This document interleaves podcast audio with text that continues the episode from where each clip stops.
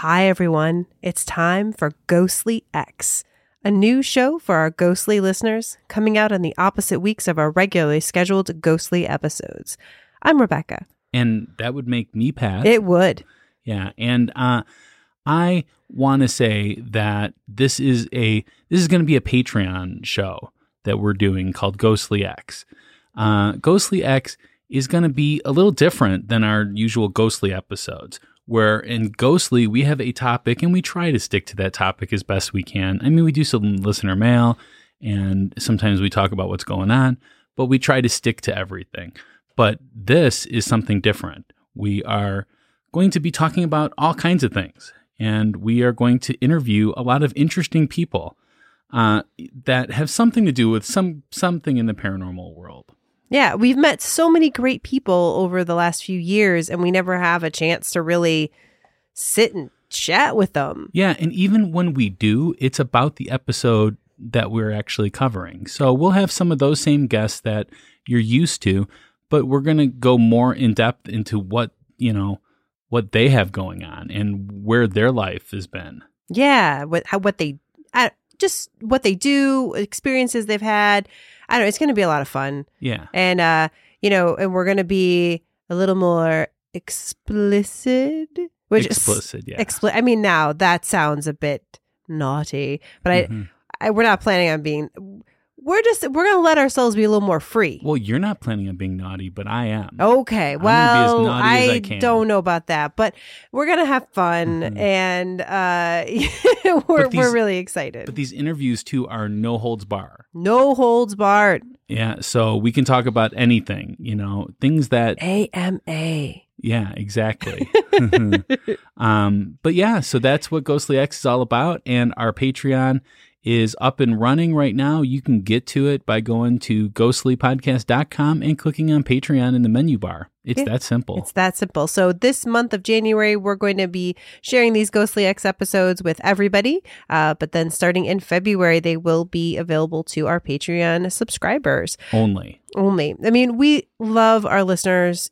We are your fans. Is kind of what we always say, right? We don't. we love you, and we want to do this as long as we can. And so we're excited to be able to be bring you extra content and maybe help support uh, what we do Yeah, and I be able to grow is is our goal. Yeah, it's time to take it to the next level. You know, it's time to be even better than what we've been. Absolutely. So, in today's episode, we're going to share and chat about some recent listener comments. Then, we're going to discuss some paranormal news. And we're going to have our first Ghostly X interview with a very special person, our very own Patrick Harrington. Oh, yeah, I've heard of him. Mhm.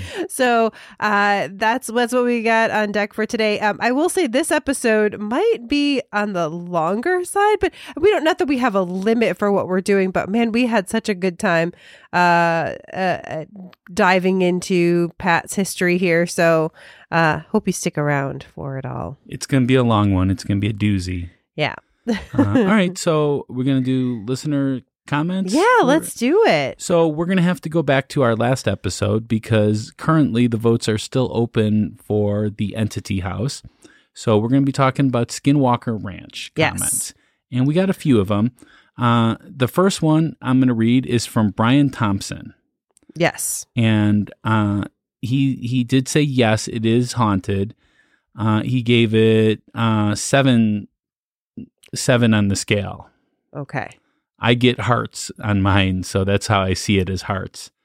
Um, but anyways, he said maybe it's just wishful thinking, but hearing for from so many years about this place and the activity, I believe it is. But UFO and alien activity is not paranormal. Mm, so that was a little. I don't know. What do you think about that? Because that was kind of our big debate of that episode, right? Yeah. Was like, Yep. Okay, there could be UFOs and things, but is that paranormal? I mean, in the definition of paranormal, that is paranormal. But due to what Ghostly talks about, we talk about more, you know, more ghosts and spirits, unexplained kind of things. So, parted, you know, humans uh, right. and pets, maybe. Uh, Yeah. We got those in there. Um, but yeah, so I, I that's kind of interesting though that he said haunted, but like just because there's been a lot of things on it, but maybe still not vote thinking that alien and UFO stuff is paranormal. Yeah. Yeah. Uh, our next one we have from Melanie. Um, I was really excited that you guys did an episode on Skinwalker Ranch. While I don't think that hauntings per se are necessarily the big thing, um, I do believe. Um, ooh, sorry, this is a little bit longer comment there. Um, I do believe that there are is some definite unexplainable UFO ET things going on. Ooh, Mm. it's crazy. Keep on keeping on. Keep on Thanks, keeping on. Melanie. Yeah, so I mean, it kind of is very similar to what Brian said. You know, he believes that things are happening because, you know, he's heard about it for so long. And there is a lot of stories about Skinwalker Ranch. a lot of stories about it. I mean, we can only cover so many in the podcast. Yeah, so, uh, Exactly. the next one is from Nicole, and Nicole voted yes, and uh, she gave it five on, on the overall rating. Uh, she said, I believe that maybe the mineral content in the ground is the reason for all the weirdness. I am so I, you are feeling me, Nicole. Like that has been something in my mind. Like when I watched that TV show, I was like, there is something. I don't know about if it's mineral or if it's from the test that they did in the area or whatever. There is something in that ground that is weird and like causes, I think, some of those weird readings or just like the mental fogginess people experience, like something. I don't know. Maybe it's some kind of radiation or something like Yeah. that. I think in the episode we talk about, you know, the radiation poisoning Mhm. can can cause like hallucinations and stuff like that. It's just weird because it kind of seems to come and go, but it's man, there's something I, I in for me. I mean, there there is high strangeness. there. High strangeness, right? Thank you, Jack. All right. And our last uh, comment is from Kat.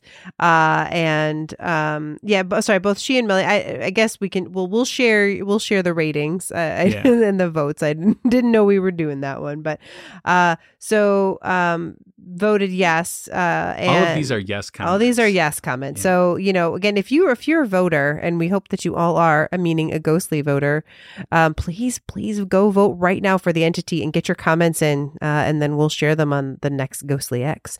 Uh, so Kat uh, also voted yes and gave it looks like ten or yeah ten.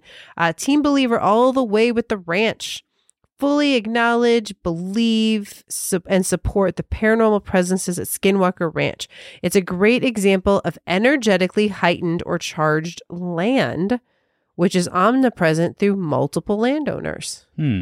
So, again, something with that land being the thing that's causing the high strangeness. I mean, uh, so usually I would say something like, you know, well, it was only you know this owner that had that kind of experience, like in the Mhm. entity house. We Right. talk about that where you know nobody else has had an experience there, and uh, this is a really good example of that because it is multiple different owners of of this place. But I would also say that I think that people don't buy this place because it's a cool ranch. They buy it because of the experiences that people have had, right? Well, I think that's where we are now. I don't know that it was that way, but yeah, I think at this point, if you're buying it, you know what you're getting. Yeah, and it's a very unusual area because it is mostly Native Americans around there. And this is a white man that owns this. So it's very interesting that this plot of land is, you know, for white people. Well, I don't know if it's for them, but it's being used by them. It's being bought by them. Yes. And no none of these other lands can be. I, I believe there's restrictions. Yeah, I yes, I'm sure there was some carve out for for this particular land. All right. Well, thank you again so much for the comments, and we'd love to share your comments. So be sure to get out there and vote. Leave your comments, and uh, we'll share share them on the next Ghostly uh, X episode. Yeah. Um, and you know we're going to keep doing this going forward, so we hope that you not only vote and comment but subscribe to the episodes as well. Absolutely. All right, it is time for some ghostly news, or well, it's not like news about ghostly, but it's like ghostly in. I don't know how to say it, but we're just Mm-hmm. Paranormal news. paranormal news, Yeah. but we're calling it ghostly news. Um, and so, Pat, do you want to go first? One of your stories? Yeah, absolutely.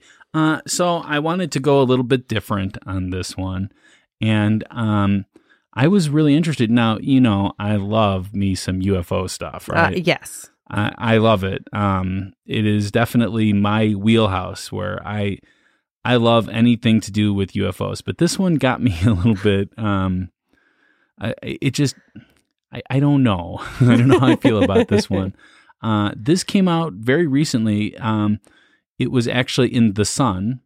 Uh, and it came out January, not in the sun itself. It was in, you know, like I didn't watch the I sun. mean, I know we just have like a, uh, we just finally actually have like a, a uh, what do we call it? the satellites Yeah. or something like going into the, sun into the sun. and Yeah, taking pictures and stuff. Okay. But no, this wasn't actually found on the Sun. Okay. It was found in the newspaper called The Sun. Gotcha. And it was a article written by Patrick Knox. Ooh. Um, so he's a fellow Patrick, so I gotta like that, right? Yes. So this the title alone was what did it for me. Uh, a hunter claims he caught a naked alien on camera in a notorious UFO hotspot. Whoa. So the story behind this Oh. okay, when we said explicit content, Yeah, right. oh my goodness. naked aliens. so um, this was taken in Montana, Okay. and in this area, it's called it's called Red Gate, Ooh. and I guess there's a lot of lot of like UFO activity out there. Okay. Um, and it this was by a hunter named Donald Bromley, and he snapped these pictures uh, in that area, and he believes that it proves that there is aliens. And he, you know, he took a while to look at it, and he said that you know at first he thought it, it was on his um, it was on his um trail trail camera. Okay. So we had a listener before that was, you know, sending us shots like this. Um, but this one is really interesting, though. Really interesting. I don't know if you had a chance to look at the picture. I haven't, but I'm going to. yeah. So um, he said that he can tell it's an alien because of the bulbous head. Okay. And I always love the term bulbous and everything, but that the alien appears to not be wearing any clothes. Now, I don't remember seeing any alien pictures of of uh, aliens with clothes on, but he said that it's like translucent almost. I guess. So looking at it, I mean, I don't know. It almost looks like there could be pants there. It's hard to tell. Yeah, I, I don't know. It almost looks like he's got a gun on the side of him or something, like he's packing. He's got something, but it's a little higher Rebecca, than I, it's a little higher up than it would be anything. Uh It's like the waistline. It is Yeah. the waistline. It's yeah. Uh yeah, that is I mean, no, it definitely has an alien look to it though, for sure. Yeah, and he said the more I look at it, it was just odd. It was out of place and everything just matches the alien persona. The bigger bulbous head, you can tell he has no clothes.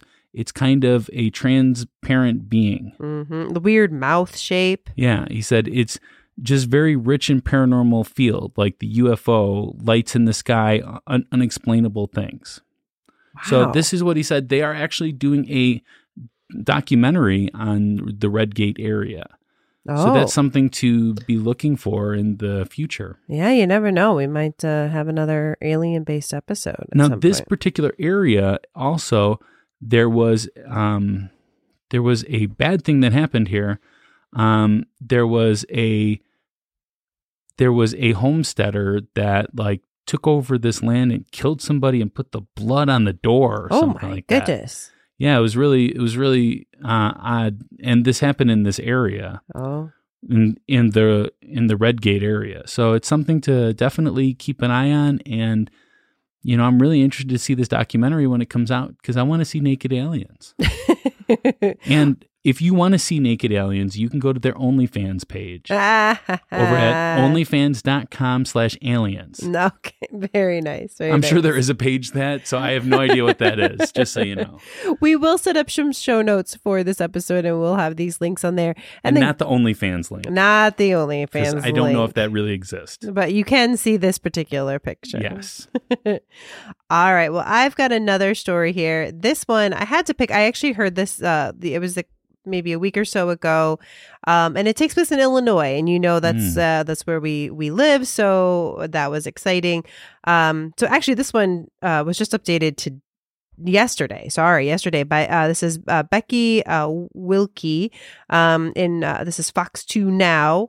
Um, but though it's been in a lot of a lot of places. Um, there was a a very credible quote, very reliable, excuse me, sighting near um, uh, Sasquatch hotspot Mm, in Illinois. Okay. So, um, so he's been um, spotted. Uh, this was back in November, November twenty seventh. hmm Um, they spoke So right to around Thanksgiving.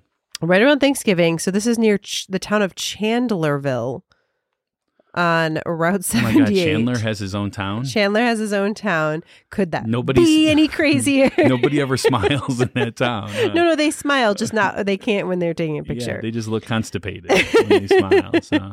uh, near the Sangamon River. Um, so he, the witness says he, so he was driving and he saw a very large animal jump into the road about 40 yards ahead of his vehicle.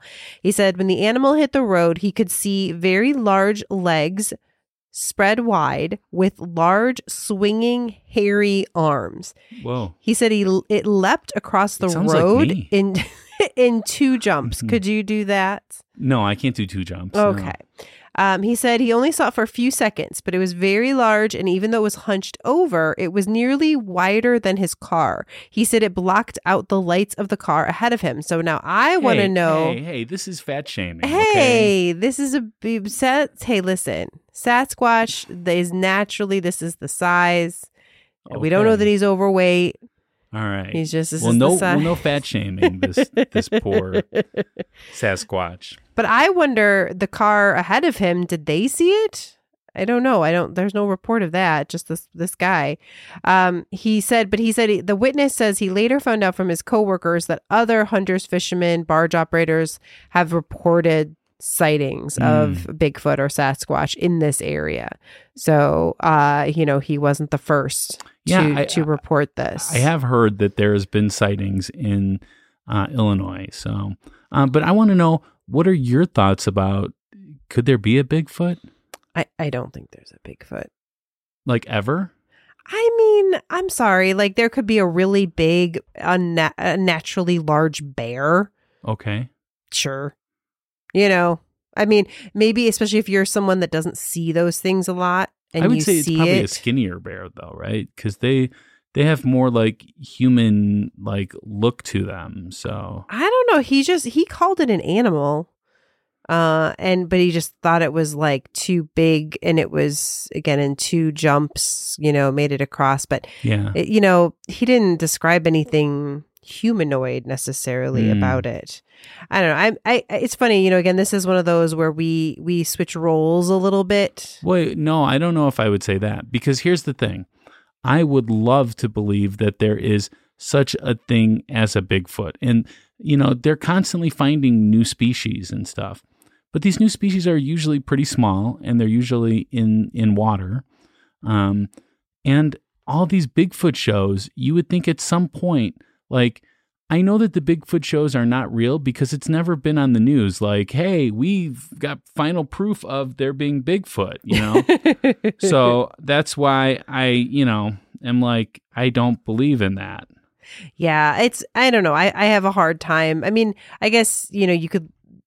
Uh, on a whole, there's a lot of Bigfoot sightings out there, so maybe there's some some species that we're not aware of, but it just seems like we would have seen one or or one of them would have broken ranks and come to talk Broken to one of us. I, well, sometimes you watch those shows and they're like, you know, the squatches, they like to keep out of the world of man and they blah blah blah. They like well, I, I heard Jack Chavez talk about um, the Sasquatch one one time, and uh, I believe he he thinks that they are intelligent beings too. That's what I'm saying. Yeah. So, like, I mean, the typical Bigfoot that you think of is not like like I wouldn't think that it can talk to you or anything like that. no, so. I've thought that. I've yeah. assumed that that's what people were talking oh, about okay. that they so were intelligent. They no, I can...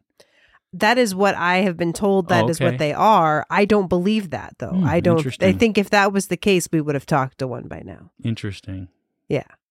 All right. Was well, it you got another story yeah, for us? I do, absolutely. Uh, and this one is um this one was posted in the New York Post, so it's pretty reputable. I, I would mean, think so. And it was shared on uh, Society. Oh, yeah, it was shared on Society. And it's not something that ghostly listeners are unaware of or anything like that. Um, so they revealed the boy from The Exorcist. Remember, it is actually a boy, not a girl. Yes. That the original story came from was Ronald Hunkeler. Now, if you go back and you listen to our um, Exorcist episode, uh, I did say that it's Ronald Hunkeler. And actually, that is like for our website, that is what brings in the most amount of people. Yeah, it's the most searched term. We used to be on the front page when and whenever someone would Google Ronald Hunkeler. Yeah. So, um, and we did say that he worked for NASA, which is something that came out. Uh, actually, it said that he worked on the um, what was it, the Apollo project? I think so. Yeah. Yeah, he he worked on that. Um, but uh, so this is not really news for us. We knew this a couple years ago. I mean that that episode's a couple years old now, and um, we exposed it. I don't want to say we we said it first. No, but um, definitely, we said it before it was, you know, um, proven to be. Well, reported and, that this is what he said. Yes. Yeah. And I guess the story goes that he was telling a friend before he passed away, because he recently passed away. Mm-hmm. And uh, he was telling a friend that the story was based upon him and that it was not based upon fact. Yeah. Now, I will say, I have something else to add to this. Okay, so do I. That back around that episode, we got an email from somebody that claimed to be a family member. Oh, you have oh, the email? yeah, that's what I was going to share. Yeah. Okay, this but was, they do say to yeah, this is anonymous. Is. Yeah, anonymous, yeah. This is anonymous. Yeah. And actually, we got this back in June of, of last year, so yeah, it was a little okay. bit after the episode. Okay. But that's but but yeah. So okay, so she this this anonymous listener, we've actually read her her ghost stories anonymously on uh, episodes, but this was a comment also. Um, okay, so now it's time for what is probably most interesting. So, as I said before, I am somehow related to Ronald Hunkeler. Hunk, Hunckler, Hunckler, Hunckler. I don't know how to say his name. Sorry, uh, he is his. Uh, he is my great grandpa. He is not my DNA great grandpa, but I like to think of him that way because he is my stepmom's grandpa, and she is like a real mom to me. Anyway, sadly, I don't know much about him because my grandpa didn't have the greatest relationship with him. I know that Ronald Hunkeler uh, just recently died in 2020. I remember my parents and Papa Mike, my grandpa, talking about it. I know Papa Mike thinks the whole exorcism thing was a hoax because Ronald wanted attention. Sorry, I don't have any more information about that, but I thought you guys would like to know what I know. You can share anything you like, just keep it anonymous. Love your podcast so much and thank you for reading. Yeah, so that was really interesting. And sometimes, you know, we get these things that we can't really talk about or do, doesn't fit into our regular episode. But uh, I, I wanted to talk about that on Ghostly X because of this, because, you know, we actually got this email before all this broke and everything. Yep. And now I don't know about his offspring, Ronald's offspring. I right. know that he had one kid for sure, mm-hmm. and that mm-hmm. one kid's name was Michael because he named it after after the um after the angel that oh right that you know the exorcism. and Papa Mike. We just heard Papa Mike in yeah. that story, so I, that so, that checks it out a little bit. Yeah, absolutely. So wow. Yeah, and this is the what we're hoping with the Ghostly X. We, we you know we get a lot of um uh mail and comments, and and they they don't always fit in like a listener ghost story. Yeah. We still want those ghost stories. If please, if you have a ghost story, send it to me at info at ghostlypodcast.com. But we also love all of the other things that you have to say. And we're so excited to have a place where we can share. Absolutely. And that. so it feels so good to be validated a little bit. I mean, these newspaper art articles could have given us a little credit there. A for, little bit, right? For yeah. announcing it before exactly. they did. But they Anyway. So you have another one, right? I do. I have one more here okay. for us. Um, now, this is a little different. So this is from um, uh, uh, Snap uh, Snap Judgment, um, which is uh, this is like a radio. Well, this is from a radio station. Um, KUER 90.1. Um, but uh, it looks like it was, they also um, have some um, um, podcasts on there too. Uh, but, anyways, CIA program, par- sorry, CIA paranormal program finds new life in Utah. This is by. Wait, they've actually found life in Utah now? new life. okay, sorry. Justin Higginbottom uh, Ooh, wrote this name. in uh, uh, August. That sounds like a Harry Potter name. uh, yes, it does. Uh, August 20th, 2021. And it's just a short thing, but I just thought this was super interesting. He is talking about um, Paul Smith has a psychic school. Okay. That is located in Cedar City, in Utah. Um, and it's basically and, and and this this is not necessarily a new thing, but I had never heard of it before. It's called remote viewing. Oh yeah, yeah. You've never heard of that? I think I have, but like this just not like this. So it's a new school that he opened up remote viewing instructional services and he first learned this as a part of as, as like in this when he was in the CIA. Mm-hmm. And so he claims that his ah. version of this is like the most legit. Well, I do know that the CIA was working on that because they wanted to be able to um, get information about locations and stuff. Yes. It's ESP. Right. Yeah. And it was called Stargate, so, I think was the program. So, yeah. So, what they do in a lot of these things, it's either through meditation or through sleeping that they try to project themselves in another location Oh, that is not what this is. Oh, okay. Or it's, it's similar, I guess, but it that's interesting though. That's what it's supposed to be. Oh, well this one it says uh is okay, is a remote viewing is a form of extrasensory perception where practitioners learn to describe an object which might be on the other side of the world without using any of their five senses. So maybe part of that is they're that's, kind of projecting themselves there and then like reporting. That's one of the exercises. Them, okay. Yeah. So basically, in his version, a manager gives a viewer an arbitrary number. Mm-hmm. And it represents a target that could be anything from the Eiffel Tower to a terrorist location. But the student doesn't know what that is. The viewer then listens to the number and then something happens, he says. Hmm. um, he doesn't, even Smith says he doesn't know exactly what happens. But basically, the students quickly sketch the target, and before them on paper appears whatever impression they received. Hmm. Um, mm. I teach them how to get that number and then how their subconscious goes and finds out what that target is from, um, or, or, uh, or find out uh, finds out what the target is from that. There's a little hand waving that goes on here because we don't know exactly how it works, but it does work if you set up people in the right circumstances. Interesting. Well, I hope they teach them how to draw too, because I mean, if I would, if if I was to sketch out a horse for you, you would probably look at that and not know it's a horse. I same for me. Yeah, yeah absolutely.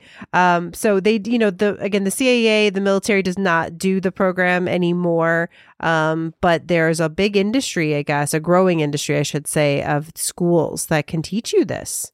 Uh, you know, again, he, you know, and his students are all over the world. They don't have to be in Utah. It's mm-hmm. three thousand dollars for oh, a week long program. Oh, we should do it. I mean, sure. It just needs some more Patreons for that. Yeah, ghostly listeners, if you want to see us go to Utah and do this course.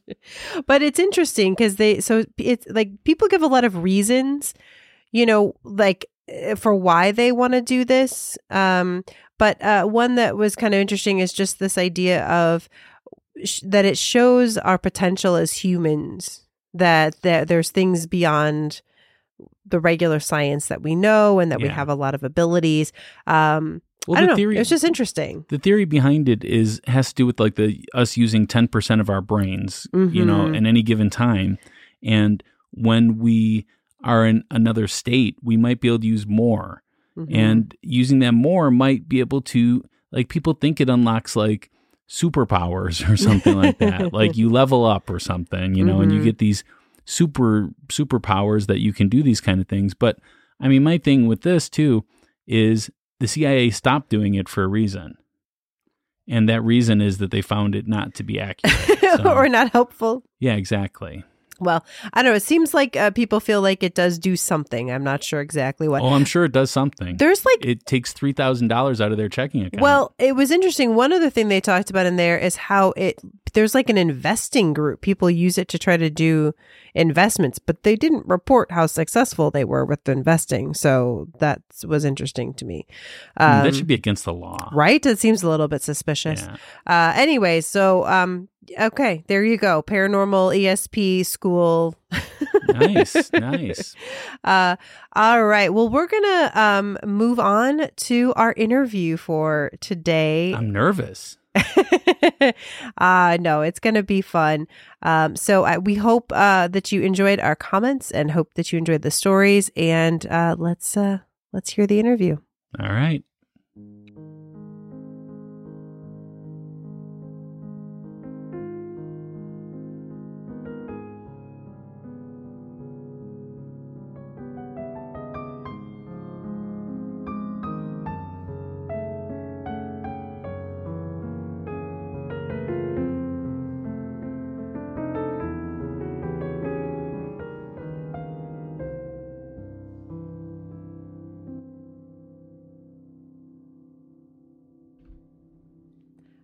right. It's time for our first Ghostly X interview. We have a very interesting I'm nervous. subject with us today. And I'm calling subject. subject yes. It's an experiment. Yeah. This is definitely an experiment. it feels like the Ghostly X like we're in a lab. and we're experimenting with okay. all of our extra things. No, uh, we uh, uh, we decided to start our Ghostly X interview series with uh, interviewing each other. Yeah. I think it's a good idea. I, I think so too. We want to get uh, let you help get to know each other better, have you guys get to know us better, uh, and then we'll be ready to get to know more people better. Yeah. There you go. That's the goal. So uh, we have our, our favorite ghostly skeptic hmm. in the interview hot Besides seat today. Nick. No, no, you are. Oh, I am the favorite. The favorite. Wow. Sorry, Nick. Well, I mean, maybe Hickney. I don't know. Hickney's not really a skeptic, though. That's true. He's kind of a believer. Yeah. That's true. Yeah. But anyways, well, well, yes, you're our favorite. All right. And so, uh, so I'm just gonna start with a real softball. Okay. I don't know if it is. I, I actually, we're gonna find out. Um, tell me about yourself. No, no. Why don't you start out? Um, maybe just give us a little bit of, of your background, kind of where you grew up, oh. what's going on, as you know, whatever you feel like sharing. Yeah. Uh, with that, whatever you think might be helpful for us to understand, because listeners, we want to know how in the world this person is a skeptic. this is what we're really trying to get to. But let's start at the beginning. So, yeah. What what can you tell us about uh your with Southsider? Yeah. Ness. All right. So first, before I begin, okay, I want to state that I think everybody has their own path in life. Everybody has their own beliefs, and they're all okay. You know, as long as you're not hurting anybody, I believe that everything is okay and especially not hurting yourself. You know, that's really a big thing that people don't take into account a lot. I, I am not here to bash any religion or anything like that, but mine is a tale that does cover a lot of, you know, jumping from religions. So, all right, um, we have a tale, everybody. Yeah, I'm we excited. have a tale. so let me just start off by saying that when I was born, I was born in a Catholic hospital right? Um, my mother worked there for 30 years and she gave birth to me at the hospital. And um, I was born in a Catholic hospital. Um, I was baptized Lutheran. Okay. And I, the, the closest church to where we lived when I was growing up, because we moved it when I was about the age of two, was a Baptist church. So my parents did not care what denomination I was, just wanted me to grow up with some morals, you know, and to attend a church. And I got to say, I loved it. I loved going to church. I was excited every Sunday. I was not that kid that was like, I don't want to go. I was excited for it. And when they would have like in the summer, they would have like a summer camp kind of thing. I, I enjoyed that even more. You know, I get to go to church more. And I I still to this day love going into churches because I love that feeling that you get when you're there being around people of faith and community and how pleasant people are to each other and the singing of the songs and the just the feeling of of hopefulness that you get when you're when you're at a church. So, I spent most of my life going to Baptist church and um occasionally I would go to a Lutheran church. Um, my cousin was Lutheran and just because that was his closest place and he went to that school that he was like it was it was a school and a church so he went to that school so he would attend the church. So when i would spend the night over by his house i would just attend his church and learn different things from like a lutheran background. Um, and i did this throughout my whole childhood. Um, you know there was a point when i started asking questions and those questions could not really be answered. You know, these are deep philosophical questions that uh, that a kid would come up with, like why, you know, and who created God, and you know those kind of questions. Every every person of faith has had these questions at some time, and how they answer them are probably entirely different than how I interpreted them. Um, then, did you ask those questions of anybody or just kind of have them yes, in your mind? Yeah, I did. I, I asked those questions and I don't know. I mean, it just made me question things, you know, and like finding out that a lot of these fairy tales that you grew up with were just that fairy tales and they weren't real. Dragons weren't real, you know, made me skeptical about a lot of things. It made me skeptical that maybe, you know, because my parents didn't really attend the church unless they unless I was doing something at the church or that they you know, it was like a special event or something like that. Um, so maybe they're just sending me here and maybe this is them, you know, maybe this is like another Santa, you know? Um, I, I don't know. I don't know what you're talking about with the Santa thing. I mean, that is a true story. But I'm just saying though, it's like it made me made me question more. And um, but I still loved the idea of going to church. I remember one time, you know, I was I was a bit of a bit of a class clown a lot. I don't know if you could tell that about me. uh, so I was joking around, you know, when they were giving a lesson, and they said, "Well, if you think you know it so well, why don't you teach the class?" Mm. And I stood up and I did. There you go. I knew the story that they were going to tell, and so I I taught my Sunday school class that day, and I think I did a decent job. I mean, I probably didn't do as well as the teacher would have, but I mean, I was like, okay, this is my opportunity to do this, so I'm going to do it. In fact, growing up, I wanted to be a saint. Oh. Like, you know, you have these things that you want to be. Well, my name is Patrick, so I was like, I'm going to be Saint Patrick. and that's just what I like people would ask, what do you want to be when you grow up?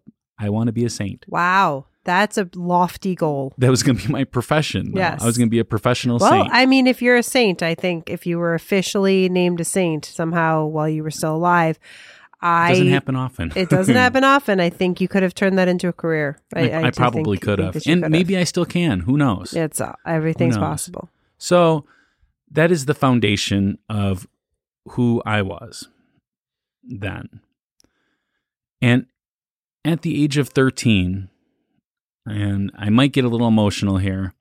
Um, my father passed away. He died of pancreatic cancer, and it was a long struggle. It was, um, he had it for a year and a half, And throughout that year and a half, I was one of his primary caregivers, even though I was 12 or 13 years old, you know.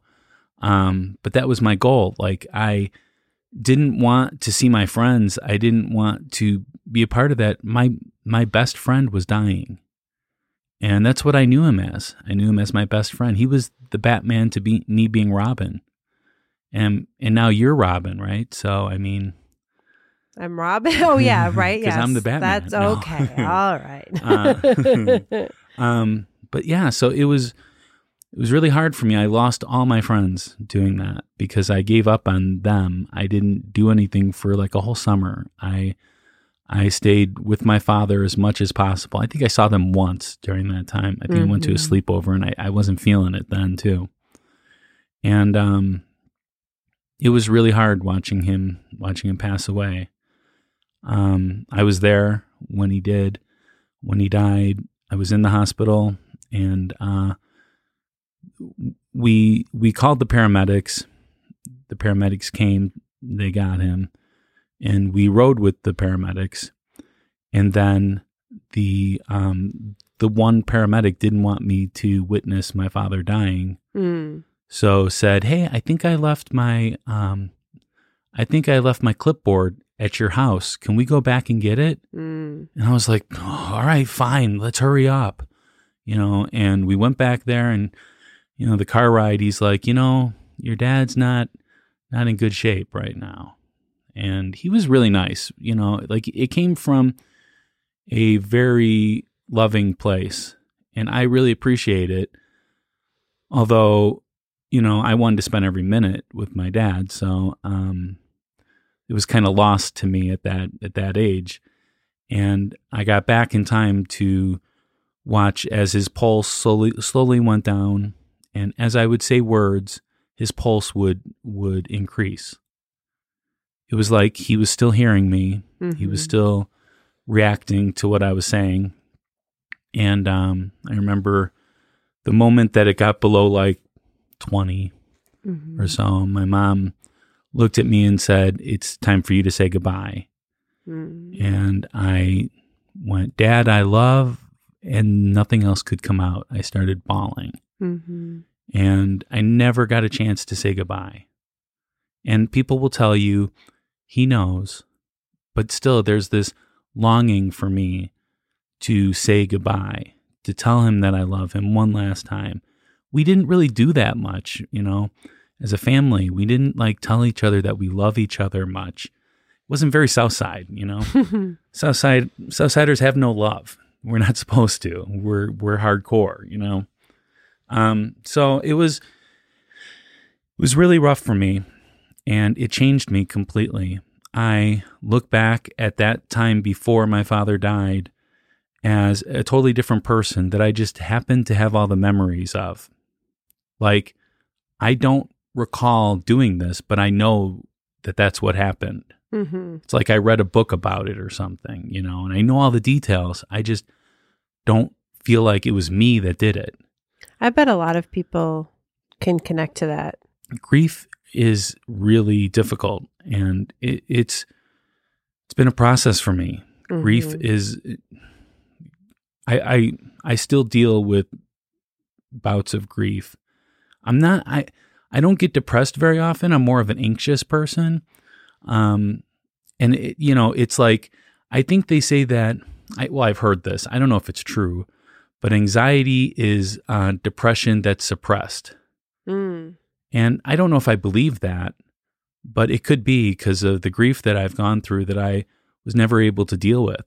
Mhm. And I remember asking my mother if I could see a psychiatrist, you know, because I was like, I'm just not dealing with this right. I knew, I knew at that time. And my mother did not believe in going to a psychiatrist, nor did we really have the money. Sure. We're in now a single income family. hmm And um, it was it was tough. It was really tough, and it changed me completely. And uh, that kid that was excited to go to church wasn't so excited anymore about it. And I turned to other things. I wanted to escape from this. So the first thing is I went to a Catholic high school, and um, I really started to gravitate more towards the Catholic belief system at that time. It wasn't totally there. There were some problems that I had with it, but it was some kind of thing for me to do. And we all need these kind of things, right? Something to put us in line, to keep us in order, to give us a like a list of t- things to do, you know? and so I I did that and that didn't last very long. Mm. I do think a lot of people, I, I was not raised Catholic, but I know there is a lot of order. When you say that, that kind of strikes me a little bit of like there's like some sort mm-hmm. of comfort in knowing, like, well, if I say these things and I do these yep. things, this is what absolutely the result is. Absolutely. And you can go to confession, you know, in other denominations, confession is not the same way, where, I mean, it's such a relief to get those off of you. Now, I had gone to confession I did not make my communion or anything like that. Mm. So, um, you know, I mean, I wasn't that far into it that I went to like the CCD classes and all that and, and learned to do that. But I was, you know, I was embracing it on my own. Mm-hmm. And uh, something kind of changed. Actually, I met Cardinal Bernardin. Oh. Yeah, you know, the cardinal that was in Chicago. Mm-hmm and he he died of cancer later on. Yes, very beloved. He was in Chicago. He was, and you know, I would say for most people, he was a very great guy. But I remember he came to my church, and which was my school, so it was like really weird. And we would go to this other building for that, and it was like a long walk. It was like we were walking like a mile to get to the church, and we went in there, and I was running a little bit late and uh, he had started walking down and i was walking down the aisle in front you know like i could see them coming and i tripped and i fell. And he kind of mumbled something under his breath like what is this kid doing? And i don't know that was just like i don't know i was like this beloved man i i, I see him as a human being now. Ah you know okay. and it wasn't like he was a representation of God anymore to me then, I guess. I don't know. Hmm. But then I I always felt that like when I would pray, I wouldn't pray to God after my father passed away. I would pray to my dad. Hmm. And this was my way of communicating with him. And I would do it often. And I would sit there and, you know, have a conversation with my dad. But that was my prayer, if that makes sense. It does. Yeah. So um, I did that for a long time and I felt like this strong bond, like I had this superpower that I could communicate with somebody that had passed on. And I felt like he would answer sometimes in dreams and stuff like that. I had a lot of dreams, you know, about my father after he passed.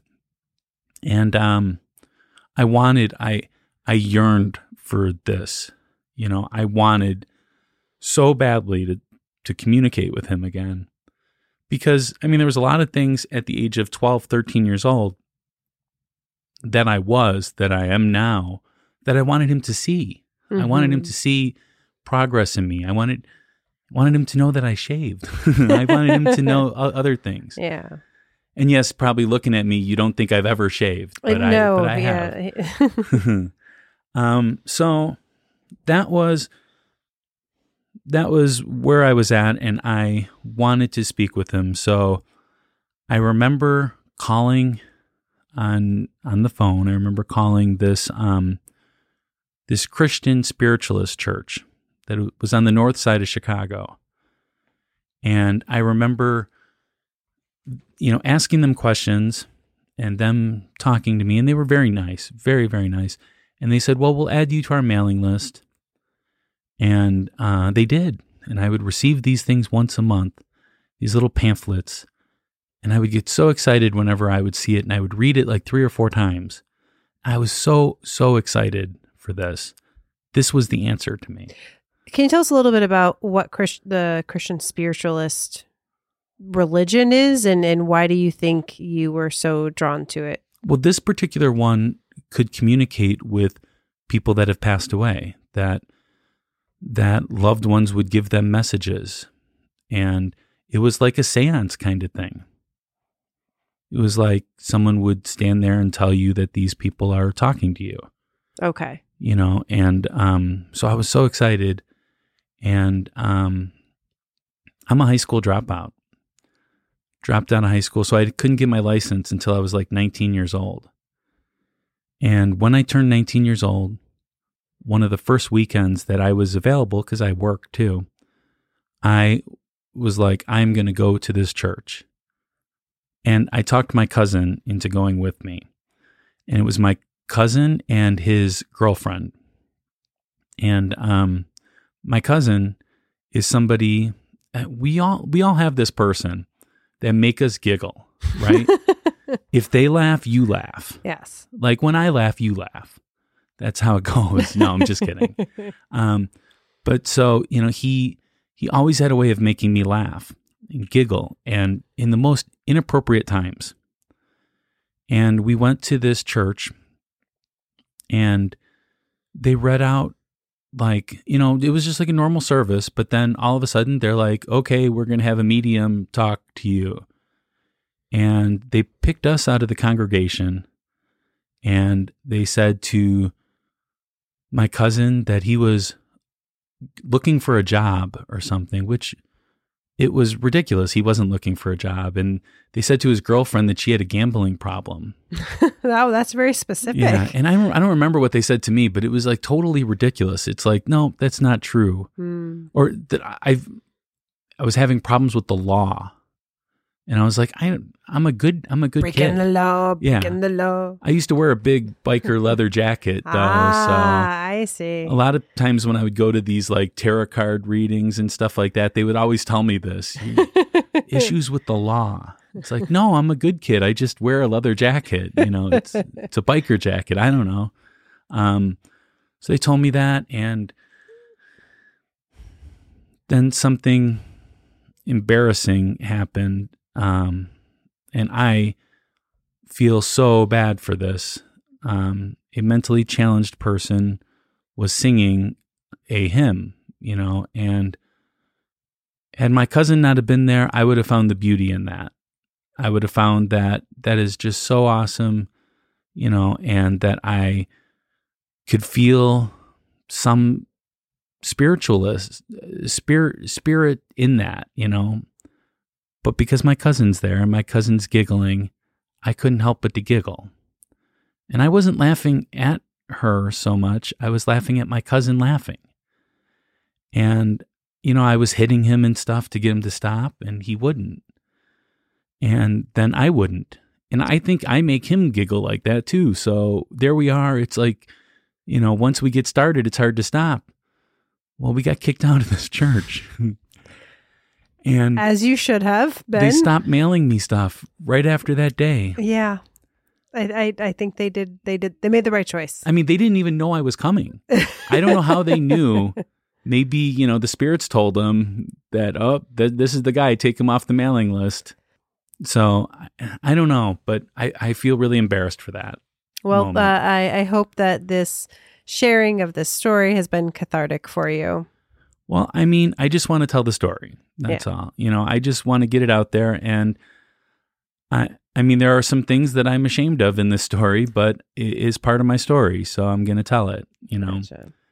Um So was this church then not for you, or did you find another, or I guess did you find another spiritualist church, or had did you decide this was not for you? I, I decided this wasn't for me at that moment. Um, I, I struggled with it. And around that time, I started to date this girl, and she was she was Wiccan, and you know she would try to get me to do stuff that was Wiccan, and I was like, "Ah, I don't believe in this, you know, whatever. And then, like after we had broken up, that's when I was like, no, I think I might be this. Oh, that's interesting. So while you were with her, Yeah. it was oh, that's no, no, no. While I could have learned from somebody, Right. I chose not to. Do you remember anything after the fact that you read or saw or just thought about that made you interested in finally like, no, I guess maybe I am interested in this? I mean, I could probably tell you a million different things, but the real, like if I look back now and I try to figure it out, it was to communicate with my dad. Hmm It was because I found a way that there was some way that I can communicate with my dad through this. So I started studying now to become, and I was like a like a solitary witch. Um, so you didn't have a coven. no, not at the time. No, Okay. and I was solitaire. So you have to wait a year and a day from the the part where you start this path to to initiate yourself. Okay. Did you read that in a book? Yeah, I read it in a book by Scott Cunningham. I think it's called The Solitary Practitioner. Okay. I could be wrong about that, but I, I, I think that's the name of the book. I read a lot of Scott Cunningham. He was he was like a hero of mine back in those days. And then I went on to explore other things too, but that's coming up. um, so I. So I did all the studying. I planned out everything, and a year in the in a day later, I got a tattoo, and it was a pentagram, and it's on my left arm. And I planned out the tattoo that I wanted. I waited until that day to do it, and then I did a ritual for the first time ever. You know, um, and in this ritual, I declared myself to the god and goddess. Um, and you have to like usually pick a deity and stuff, but essentially all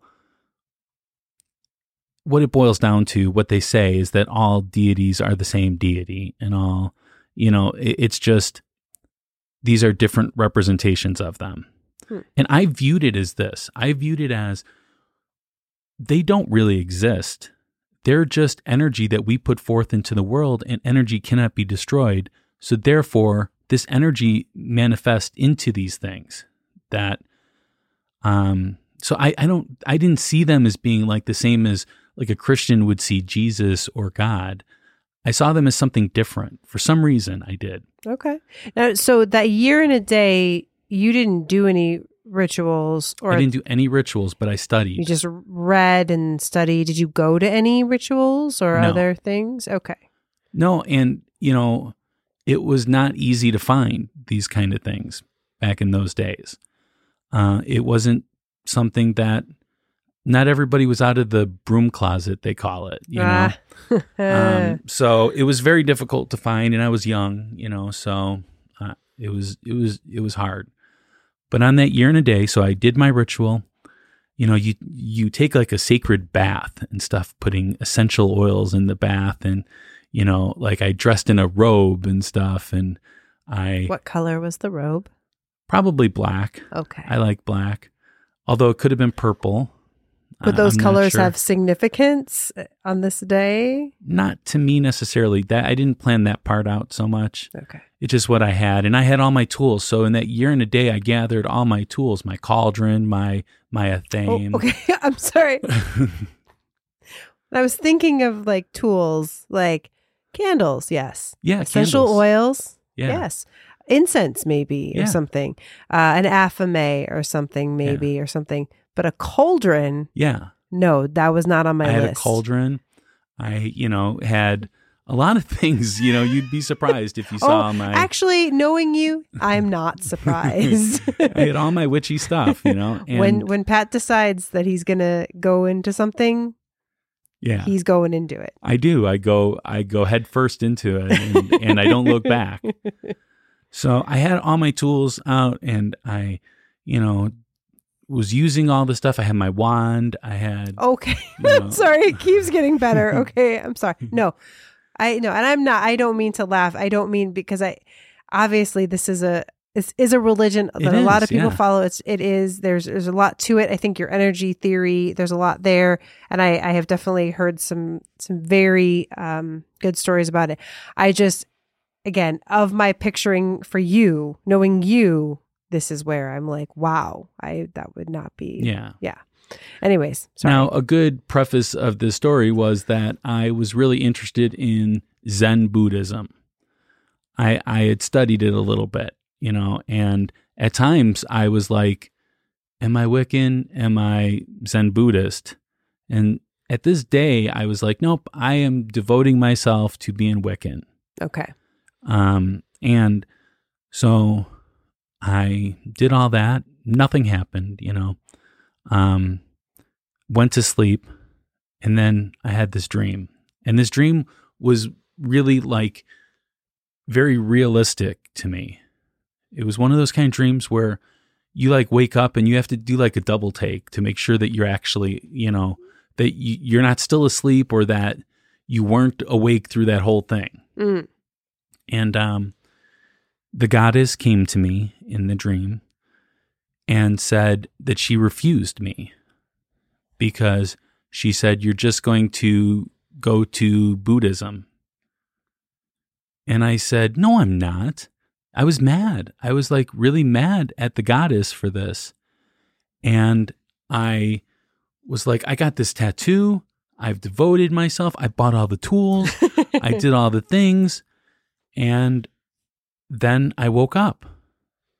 And all of a sudden, I had this peaceful feeling like, okay, we accept you. So it was like, it was you like a test. convinced. I them. convinced the goddess. Okay. You know, this is what my mind was thinking at the time. And I know it seems weird, but this is, I'm going to tell you straightforward what I went through. Okay. So so far, no skepticism here. No, no, no. necessarily. We have a ways to go before that. Okay. It's a long, it's a long path. Okay. Now, remember, as I said, I'm not bashing any religions. I just know that everybody has their own path and you need to discover your own path. And it's not just that your parents are this or that. You need to, at some point, say, no, this is what I want, even if it is what they are. My mom thought I was nuts. You know, she's like, whatever, you know. And oh, Pat. Is that Yeah. was there a lot of that? Probably, you know. Like I said, hey, I got a tattoo of a pentagram. She goes, yeah, of course you did. yeah. My first tattoo was actually an Ankh, which is the ancient Ah. Egyptian hieroglyphic meaning the symbol of life. hmm And yeah, when I got that too, she's like, yeah, that seems like something you would do. Not supportive in that, but just like, yeah, all right. Well, not not supportive. No, I no, could no. see she was things. not. She was. yeah. She was. It's my body. I do with it what I want. So, Mhm. um, but also during this time, I, I, I struggled a lot. I was doing a lot of things that weren't within my character. For instance, like me growing up in this Baptist church, like first time I heard Metallica one, I was like, this is like wrong. devil music. I don't know if I went that far because I, I always had this thing where I'm just like, no, I don't know if it's that far, but this just feels evil to me in some way. But after this, I started listening to more Metallica and started actually before that, I started listening to more Metallica. I when I was breaking away from the church, I started to do these kind of things and I started to adapt to it and I started doing some illegal substances. Mm. Um, This is Ghostly X. this is Ghostly X. So we can talk about, you know, some things that maybe Yeah. we don't always talk about on regular Ghostly. Yeah. Um, so I, but it was never me, you know, it never felt like me. And about the age of 21, I decided once I was able to get into bars and stuff, I was like, you know what? I don't want to drink anymore. I don't like this. I don't want to do these illegal substances. I, it's not me. I don't feel like me when I do it. I feel like some lesser version of myself. And I don't hold it against people that do these kind of things or that drink or do anything. It's just not me. I just don't like something that alters me to a lesser version of myself. If it's going to alter me to the to a better version of myself, that sounds great, but it never seemed to do that for me. If that makes sense. Mm-hmm. So here I am. I'm Wiccan now, and things are going okay-ish. Um, and then, um, at about the age of 25, um, my mother, my mother died. Uh, now, she had gotten a kidney transplant, which is kind of funny because I need a kidney transplant and it's got nothing to do with the reason she needed one. Yeah. Just ironic. Odd. Yeah. Mm-hmm. Uh, don't you think? Uh, anyways, um, and uh, she passed away. And I was devastated. Um, you know, I I hadn't moved out of the house yet. I was 25 years old, still living at home. Um, and my mother told me that um, when a when a boy's mother dies, that they will get married within six months. And I always told her that's ridiculous, but that's what I did, and I got married. She was actually a really a really good-hearted person. Um, I still talk to her to this day. She's still a really great friend. I just, you know, think that we're we're better friends than anything else.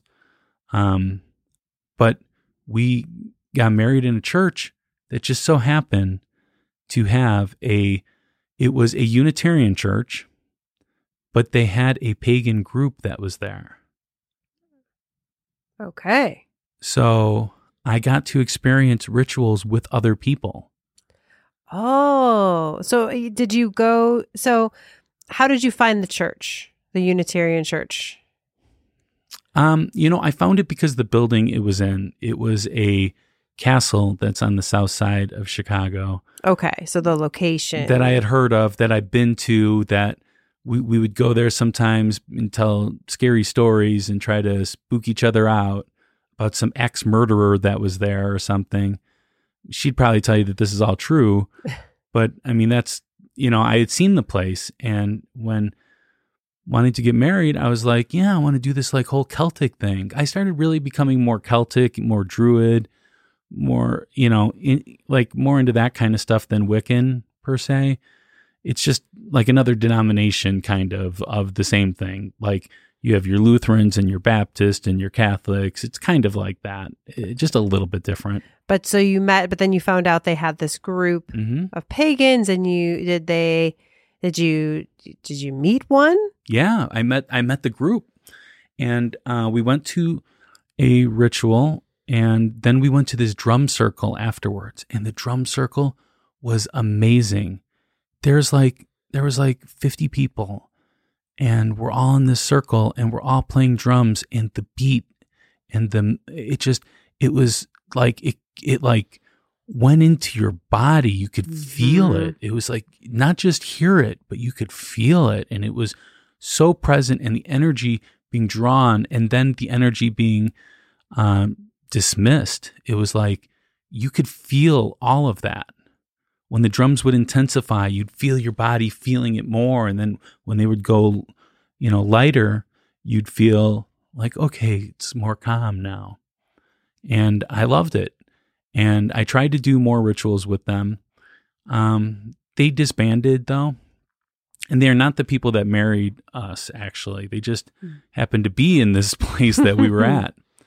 So, um, so then, you know, I I longed for that kind of thing after it. Got a taste of the group yeah work.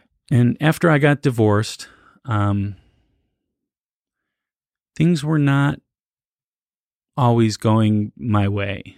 You know, uh, I was struggling a lot.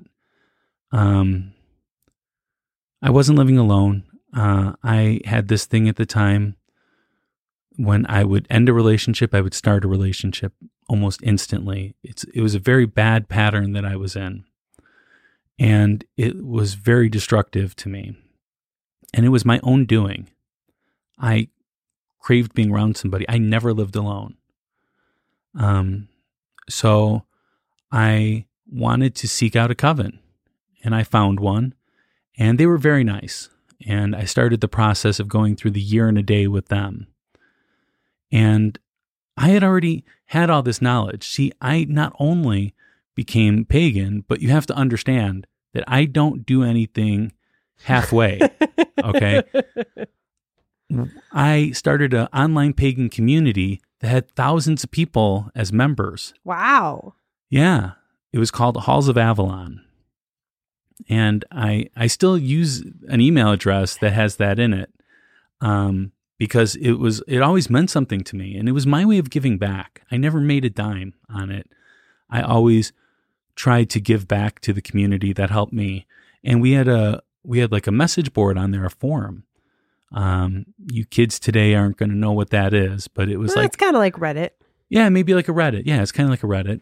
And um and I had moderators that worked with me for me. I don't know what what, what to call it cuz they didn't make any money. Nobody made any money. We just all were just happy to do this. And they saw me as some kind of like hero sometimes. And I'm like that's not me. I'm not a hero guy. I'm just doing this. So for me to join a coven then and then be told, "Okay, you need to learn." I'm like, I already know all this stuff. What do you mean I need to learn? And I'm telling you that this was so strict. I had to do a book report every month. I had to buy certain materials. I had to um, learn certain things. There were things that I was like, some people are into crystals and some people are into this and that. I had to learn them all. And it was like I didn't get to choose, you know, what I was learning, which is fine. I wanted to learn. I said okay to it. You know, I knew going in and I went about doing this. And over the course of this time, something happened to me. Not the skepticism yet. it's coming, though. It's coming. I promise you. Getting closer. It's getting closer, yeah. So I broke up with the girl I was living with. And I got into another relationship, just like I always did. But this relationship didn't last. It was only like a six week long relationship. And she didn't move in with me. And the girl that I broke up with was leaving. So she left, and I was alone for the first time in my life. And it scared me. I mean, it scared me so bad, I didn't know what to do. And the girl that I was dating was friends with my friends. So she was part of the circle of friends.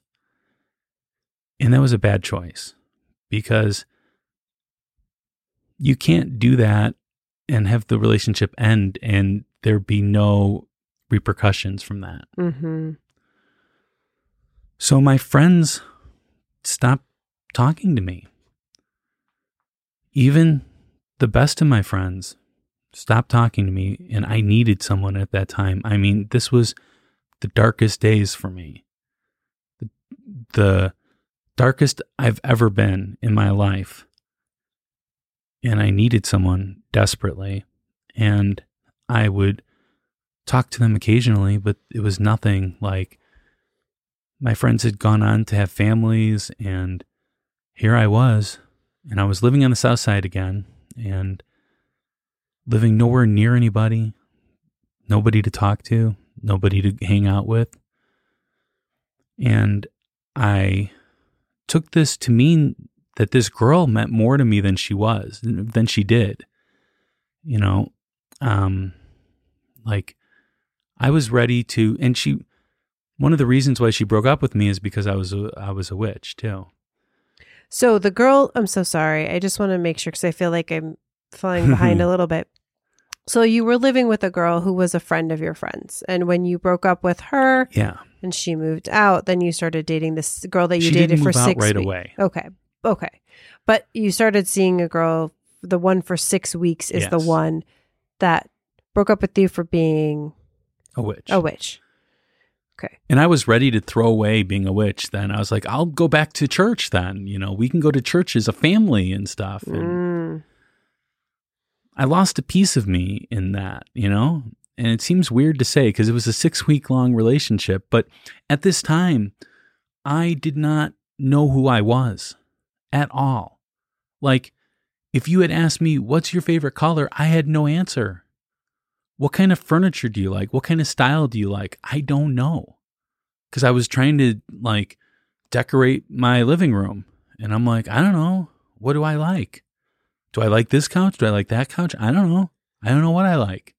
I couldn't figure out anything. I was so lost. And I did have one friend that I talked to periodically. We would have this, uh, we would talk for a couple months and then we would lose contact for a little bit. And then we would talk again. And um, she talked to me about a thing to challenge yourself every single day, to do something unique, to do something that you fear, to do something that you've never done before. Now, I worked and I had to drive two hours to and from work. So that's four hours of a commute and eight hours a day. I, I didn't have time to do that every single day, but I made a plan to do it once a week. And I didn't realize how much this would change my life. And I started a blog called Fear Alone because I was fearful of being alone. I mean, this was something that just hit me so hard. I was not the kind of like, I would call up my friends and I would be like, Hey, do you want to go to the movie on Saturday? And they would say, No, we're busy. So I wouldn't go to the movies. And that's something that needed to change in me. So I decided that for then on, I would not ask, Do you want to go to a movie? I would say, I'm going to the movie on Saturday. Do you want to come along? And if they said no, I would still do it. Now, some of the challenges were really easy. Like, I feared Thai food. I know it seems ridiculous, but I feared Thai food. The idea of curry was just like I I don't like it was like I I just feared it. I didn't want to try it. But I was like, nope, I'm going to go get Thai food one day. And another thing was going to the movies alone. You know, I had never done that. Never. Another thing was going out to a meal, sitting there by myself at a table little things like that. But these are things that I feared. And as I did this, you have to remember this breaks down these these walls of your own limitations, of what you think your limitations are. Like, oh, I'm not the kind of person that can do that. Well, I'm going to do it. And I did it. So, one of my things was, you know, because I had studied Buddhism a little bit, I want to meditate with some Zen Buddhist. Now, at this point, had you made your year in a day? Were you officially part of that coven? No. Okay, so this was while you were in that process. Yeah. Okay. I was slowly backing away too at this point. Um, but I went to the Zen Buddhist. Um, and the reason why the coven thing didn't work for me so much is not because of who they are, because I love them. They are great people. I still associate with them. I still have not lost those contacts with them. But it's like they were a very small coven. So we would do stuff with the Unitarian church. And it felt just like I was like going back. I wanted to just do stuff with them, not with this Unitarian church. I don't know, weird. But so, okay, so um I went to this I found this temple it was on the north side of Chicago. I went there on a Sunday morning, really early. Like I had to be there at like eight o'clock in the morning. So I had to like wake up at like six to get ready for this. And for somebody that, you know, worked a lot, that was hard for me. I, I enjoyed my Sundays sleeping in. But I went there and I learned how to meditate. And the Zen Buddhists have things different where you don't like stare at like a statue or you don't stare at like a candle lit. You stare at a wall when you meditate. You turn your back to everyone in the room and you stare at a wall, so you are really alone. You don't close your eyes? You partially close them. You don't all you don't close them all all the way. Interesting. Okay. Yeah. I mean, I guess some people do, but that's not what I was trained to do at that moment. Okay. Uh, I met the the head monk there. His name was Taigen, and he had experience with pagans. He had um, did a project with with one of the authors that I really enjoyed reading. So we hit it off really well, and he was able to communicate to me on a different level than than had he just been Buddhist. He was very open, and he was very willing and not judgmental about my religion, which was rare for me. So I went and I meditated for it was a half hour And then we stood up and did this walking meditation. And then we listened to him talk. And I remember my feet falling asleep. And I remember having all kinds of issues. I remember one time I fell when I stood up because my feet were asleep. And Taigen came over to try to help me. Now, Taigen is not a big man. and I'm like, I'm going to pull you down. And I don't know what you're wearing under these robes. So, no, you cannot help me, you know. Mm-hmm. But I, I loved it. I loved it. It was finally an answer to the grief that I was feeling.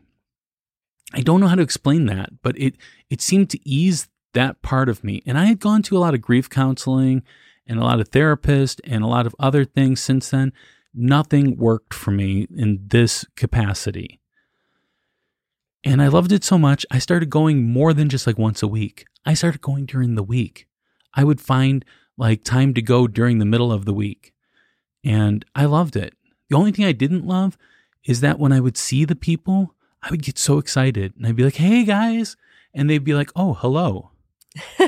And it's like they're they're very solemn, you know? Yeah. They're it's it's like n- there's not emotion in that.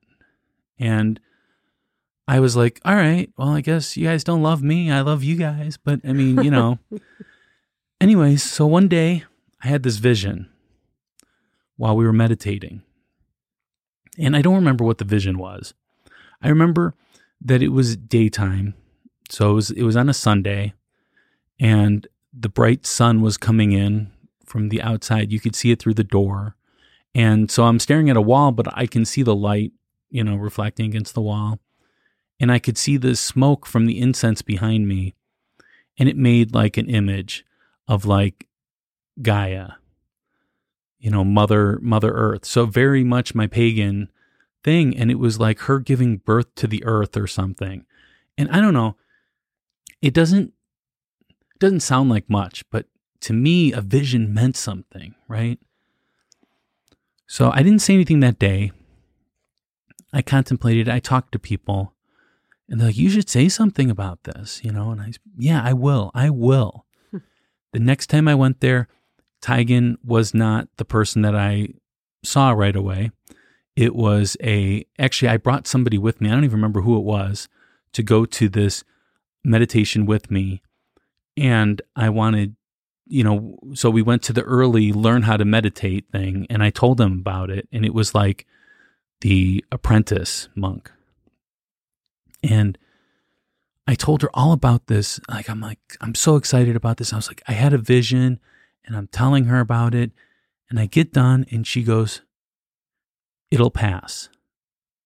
And it was like she was excited to say that to me. And I was like, What? No, I I was like, I think you misunderstood what I what I said. Hmm. this happened and blah blah blah. And she's like, it'll pass. Wow. And I was mad. Mm. I was hmm. really mad. And I went home that night and I stewed on this. And I went back a couple times for meditation because the meditation was really helpful for me.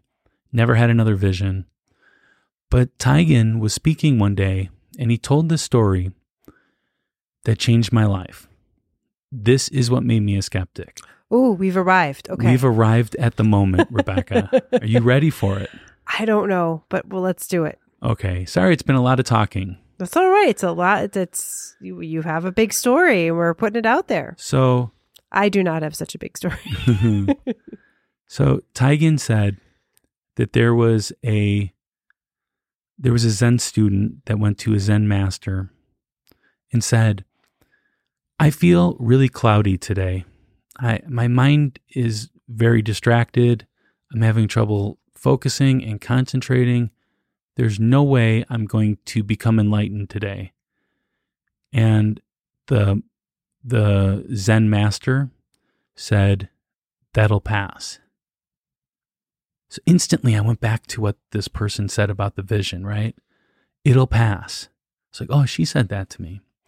And then the next day, this student went to his Zen master and said, The fog has lifted.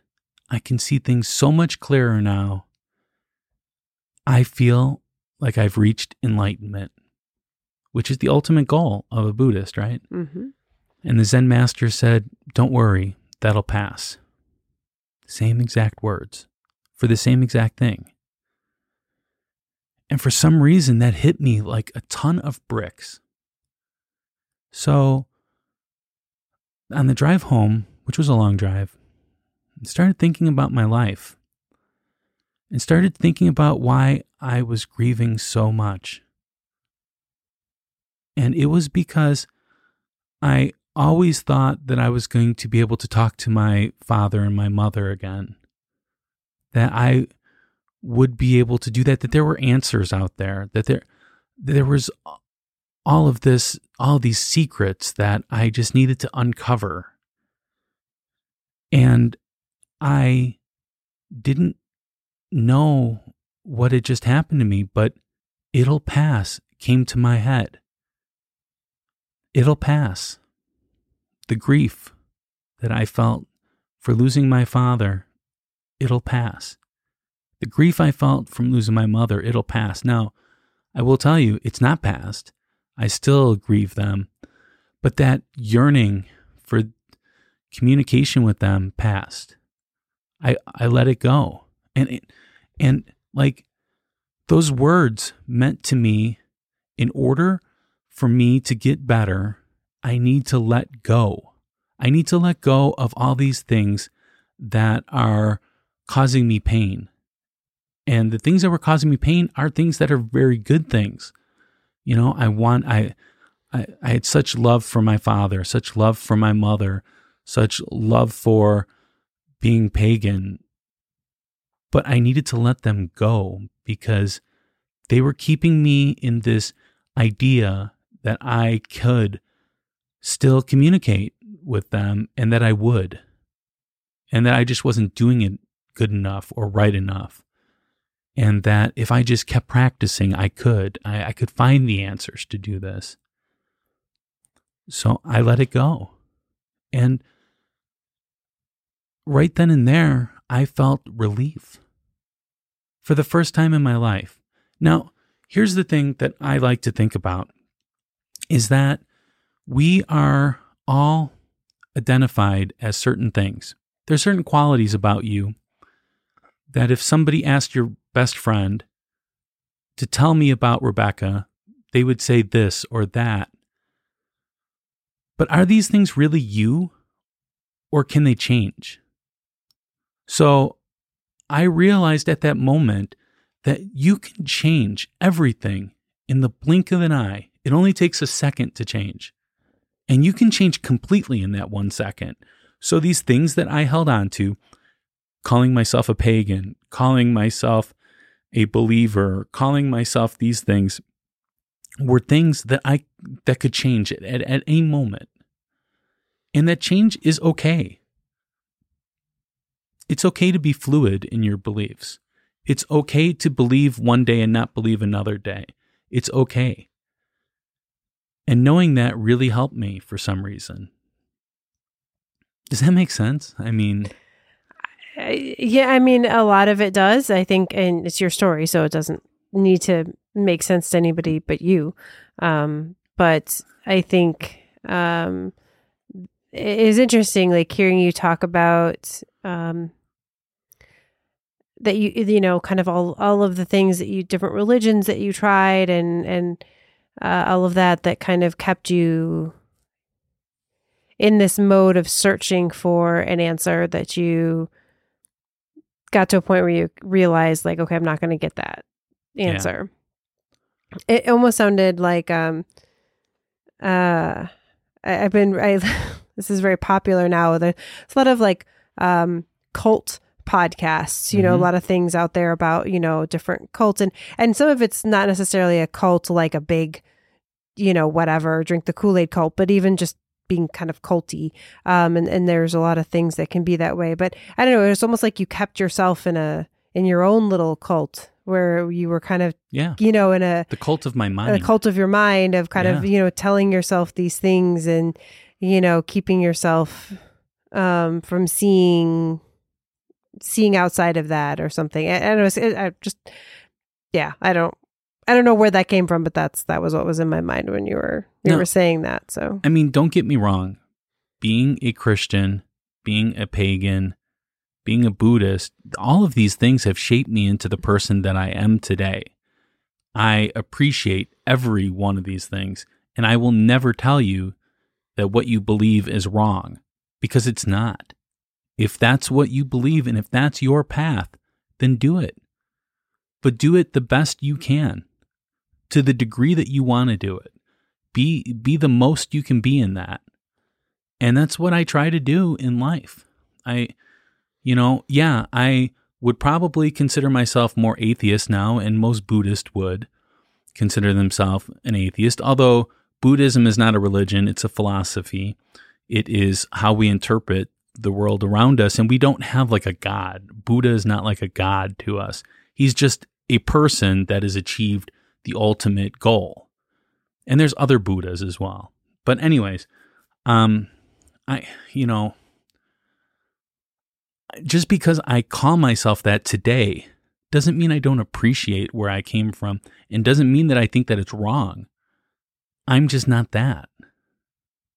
I just I can't be that because being that to me brings back all of that. Brings back, you know, all of the need to be able to speak to my father again. And yeah, he knows or whatever, you know, people are going to say about that. And I'm not saying that to be mean or anything, but those words aren't comforting to me.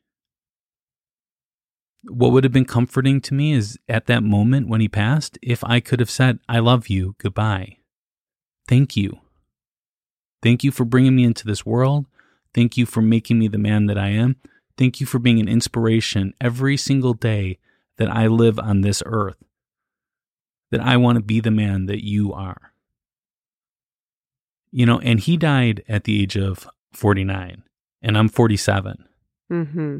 And I'm struggling with my health right now. And I think of him, and I am inspired by everything his life, his death. I'm inspired by it. I'm inspired by how he held his head up and he was strong during all, all these things. And when he couldn't be strong, he let everyone know he couldn't be strong. And that that defined who he was. My father was a great man. My father was a strong man. He was very, very strong. He could have fought people and beat them up. I remember he was at a bar with my with my mother and he was sitting down at this um, bar stool, or he went and he sat down in a bar stool, and a guy came up to him and said, Hey, you're in my seat. And my dad said, Oh, well, here, take the seat. And he goes, No, I'm going to kick your butt. He didn't say butt. and my dad said, Okay, that's fine. Let me buy you a drink first before you do that. And he did. He bought him a drink and then he bought him another drink. And then when him and my mother left the bar that night, my my mom said, "Well, what happened then?" He's like, "I don't know. I could have I could have beat him up. I could have killed that guy, but I didn't because it's stronger to walk away." And that's how I've lived my life. I've lived my life with that idea that no, my physical strength is not what I need. And my mental strength is not always what I need. I don't need to bully anyone. So when we do ghostly and we have a debate, I don't look at you and say, How dare you believe something like this? I don't. I, I look at you like, Oh, that's an interesting interpretation of those events. I think we're going to remember that the next time we debate because. I mean, I don't believe it though, but. so that is why I'm a skeptic. So. All right. Wow.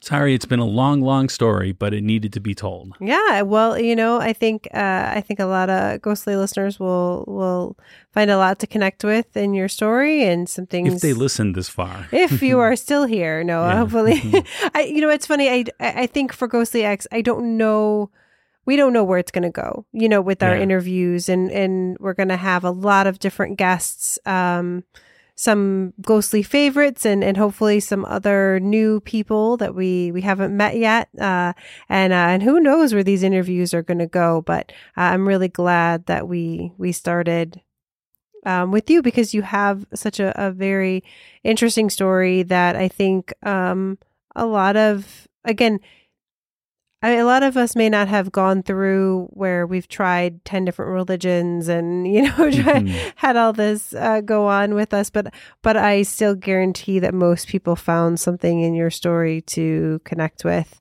um, even if they didn't come to the same conclusions at the end. No and i don't expect anybody to come to that conclusion because we're all different. Mm-hmm. we're all the same but we're all different. I mean we're in, we're the same in that we all have very similar fears in life we all have, you know, things that we want to do. Like we all want to be good. We all want to provide for our families. We all we all want to make somebody smile at some point. Mm-hmm. And then the downside of that is we're all going to suffer in life, and we're all going to lose somebody that we love, and eventually we're going to die. And my interpretation of these things are going to be totally different than what someone else's interpretation are. And that's okay. That is okay and I I appreciate your faith. I appreciate your belief. I do. I really do.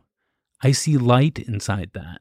Not that I see dark inside me, but I see this this hope that I just don't have that everybody else has and I love being around it. It is contagious. It really is. I'm not just saying you in general, I'm saying you, the listener, too. yes. You know, I love that. Mm-hmm. I love belief. I love religion. I study religion. I I find solace in it. I find security in it, but I just don't believe. Mm-hmm. Um. So I just to kind of turn it back into ghostly a little bit too is so you know, so this happened to you and then yeah. more life happened. Uh, but how did this then, I guess, lead to, cause, you know, cause I, I'm here and I'm so happy that I'm here. And I thank you so much for bringing me along on this journey with you. Uh, but what uh you, ghostly is your your child your brainchild whatever you want to call it. My baby. Your baby. Um so so maybe tell a little bit about kind of what how you got to oh the origin story? the origin story of ghostly and and i because i think that it does connect a little bit to your skepticism or a lot a lot it does to your skepticism. Yeah so um so I was on a podcast called Surreal. Now, I've known a lot of podcasters in my day, right? And I and I know someone that has a podcast network and everything. And I wanted a podcast. I didn't know what it was or how to do it, but I wanted one, right? and and I, as we've established, when Pat wants something yeah. and gets obsessed with mm-hmm. something, he will do it. He will do it. And nothing will stand in his way. Yeah. And I I wanted to do something, but nobody would give me a chance. Nobody believed in me enough to do it. Right. So then along comes Memoriam Development and Nick Mataragis and, and Amanda Davila. And they believed in me one time. And they said, Hey, we want you to be on this podcast called Surreal. And it's a spoof of Serial, the podcast. And I said, Yes, I want it. And we recorded. It was one day, had a great time.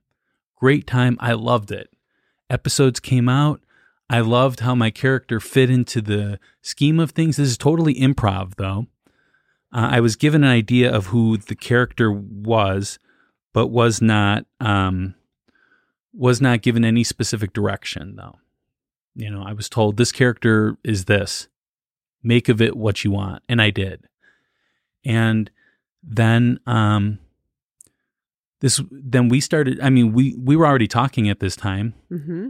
and you listen to podcast all the time so i was invited to be on this thing called freak of the week which is produced by our friend nick mataragis uh, and he is not at all the host, David Hickney. No, not at all. Not at all the host, even though they sound a lot alike, but they're not, right? They're yeah. not. And, and, you never see them together, but they're not the same person. And when I've seen Hickney, he kind of looks like Nick a little, but he's not him. No. Not him.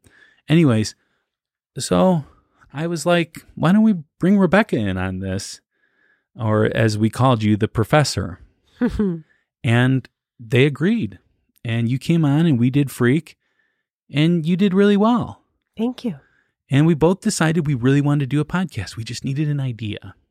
And man, we struggled for an idea because we were like, should we do a Game of Thrones podcast? And then you look, there are a million Game of Thrones podcasts. and there was also some of our friends were doing one. So you can't do that. Should we do another podcast based upon this TV show? Nah, I don't know. And then I was driving. I used to have a hour and a half commute each way into work. I, I like the long commutes for some reason. And well, I used to listen to a lot of podcasts, and I was listening to one. I was listening to Lore. You ever very, heard of Lore? Very big, very popular podcast. It is very big. And I was listening to Aaron talk. Since I'm a podcaster, I can call him by his first name, right? Sure. Listen to Aaron talk, and I was like, I love how he goes through the story and everything. And I love the music going on and everything, but I had trouble with it because I love the spooky stories. I love them. I really, really do. But I'm like, some of these are just so ridiculous. Come on. This guy can't believe every single thing he's saying. He's just telling the story, right? And then I started thinking, wouldn't it be great if there was a podcast where they were open about their beliefs? Where it was okay to be like, no, I don't believe this. I was like, well, I'm a skeptic. And then I talked to you and you're a believer. This is not something I knew about you at that point. I couldn't believe it actually. Um, because if you would look at both of us, you would think I was the believer and you were the skeptic. That is say. true. Yes. And I was like, that that's that's weird. But as I was listening to that lore episode, I remember over and over again, he said the word ghostly. He said, you know, in their ghostly apparition or whatever, you know, and ghostly, ghostly, that just kept sticking out to me. And so I looked online and ghostlypodcast.com was available, and I couldn't find any other podcast called Ghostly Podcast. So I'm like, let's do this. And I pitched it to you, mm-hmm. and then we revised it from then. You know, we came up with more and more of a plan. And we've done that ever since coming out with Ghostly, that it's evolved into like this courtroom where, you know, it's like one side debating the other side and evidence is presented and we do the closing ar- arguments. It's modeled after like what you would see on a TV show for a court case. And um, I thought that that was really unique. And although it was inspired by an idea I had while listening to this podcast, it really has nothing to do with that, except that it is about paranormal stuff. That's the only similarities that we have, and we have piano. That's true. Well, but I think it's it's interesting to me that you, as a skeptic, were listening to a paranormal podcast and thinking, "Wow, I wish the skeptic point of view was represented." Was represented, yeah. and yeah. so and and then not finding that uh, exactly. Anyways, I mean, I'm not saying there's no other podcasts that have a skeptic point of view because there there are, but you know, to then uh, want to have both, you well, know, both well, sides and and the debate. I think it is different, um, but it is it's just like I, that. I just you know that that idea of a, a, skeptic listening to a paranormal podcast and saying and wishing for uh, for one that could represent. Well, it's funny because I listened I've listened to some skeptical podcast and all of them I think that they go too far. I've listened to some atheist podcast and all of them I think they go too far. I think it's almost like bashing the other people for their beliefs.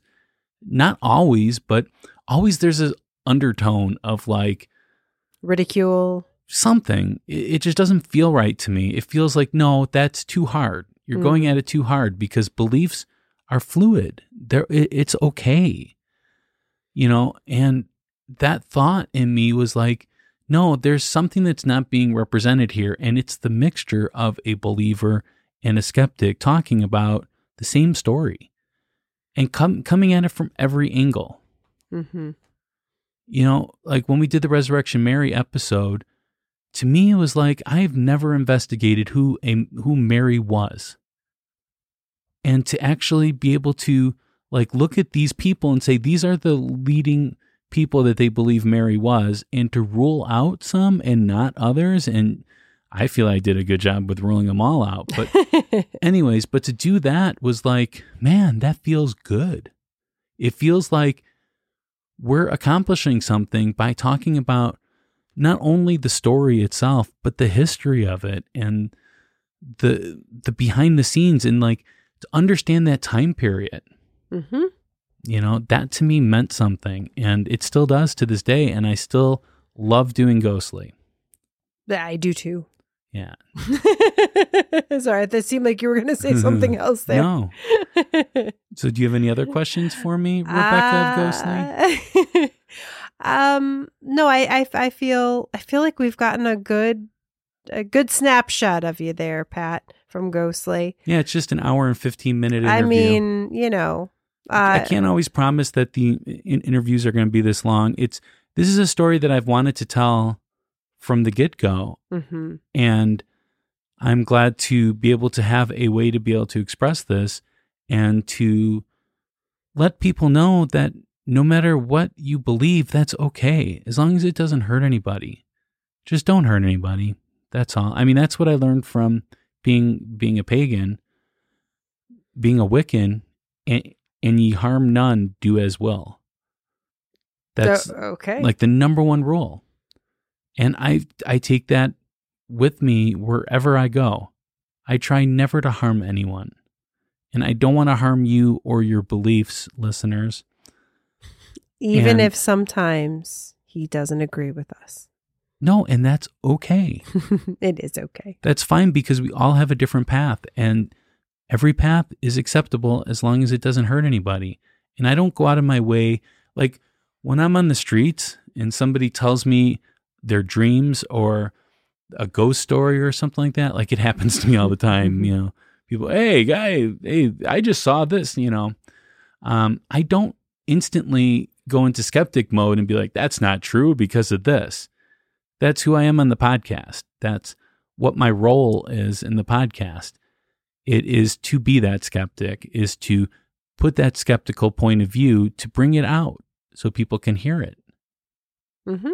Well, and I, I do think uh, er, that you do a good job. So if you ever if you if you do meet Pat and you want to tell him your story of something that you saw or experienced, he's a very good listener. He pro- yeah. he promises not to uh, give you a skeptic uh, POV unless asked for. Yeah, and even then, I don't always feel comfortable doing it. Yeah, so. it's difficult. yeah. All yeah. right. Well, uh, thank you so much for joining hmm. Ghostly X today for this mm-hmm. interview. Um, Thank you um, for having me. Of course. And uh, so again, these interviews are um, going to be a new new feature we have, and we hope uh, hope everybody enjoys them. Uh, and starting in February, it's going to be for our Patreon subscribers. So uh, if you enjoyed this, uh, be sure to go subscribe so you can hear more interviews. Yeah and other things too. I mean, oh, yeah. So you can go to ghostlypodcast.com and click on the Patreon button in the menu bar, and that'll take you right to our Patreon page. And we have various different tiers. Mm-hmm. Some of them are only $1. Oh, yeah. I yeah, really, nothing is, we try to keep it reasonable. We, you know. no, I mean, when when doing the Patreon, I thought about what kind of value can we bring to somebody. And you know, our first instinct was to be like, ah, oh, it's like a hundred dollars for this tier. but I'm like, no, we don't bring that much value. So I really want to make it worth your money. Yes. Yeah, that is definitely our goal. So uh yeah, and and again, we're gonna keep going with this. If you have an idea of someone you'd like us to interview or um, a, a news story we can share on an episode, um, definitely send it to us. So, who's our next interview on Ghostly X? Uh, it's me. You. Oh, wow. Yeah. So you're gonna gonna hear hear some Rebecca. I'm not sure if I've got an hour and fifteen level story, but then again, I am a talker. Yeah. Uh, so it's also possible that could happen. Well, we'll see. We'll and, see. And I look forward to it.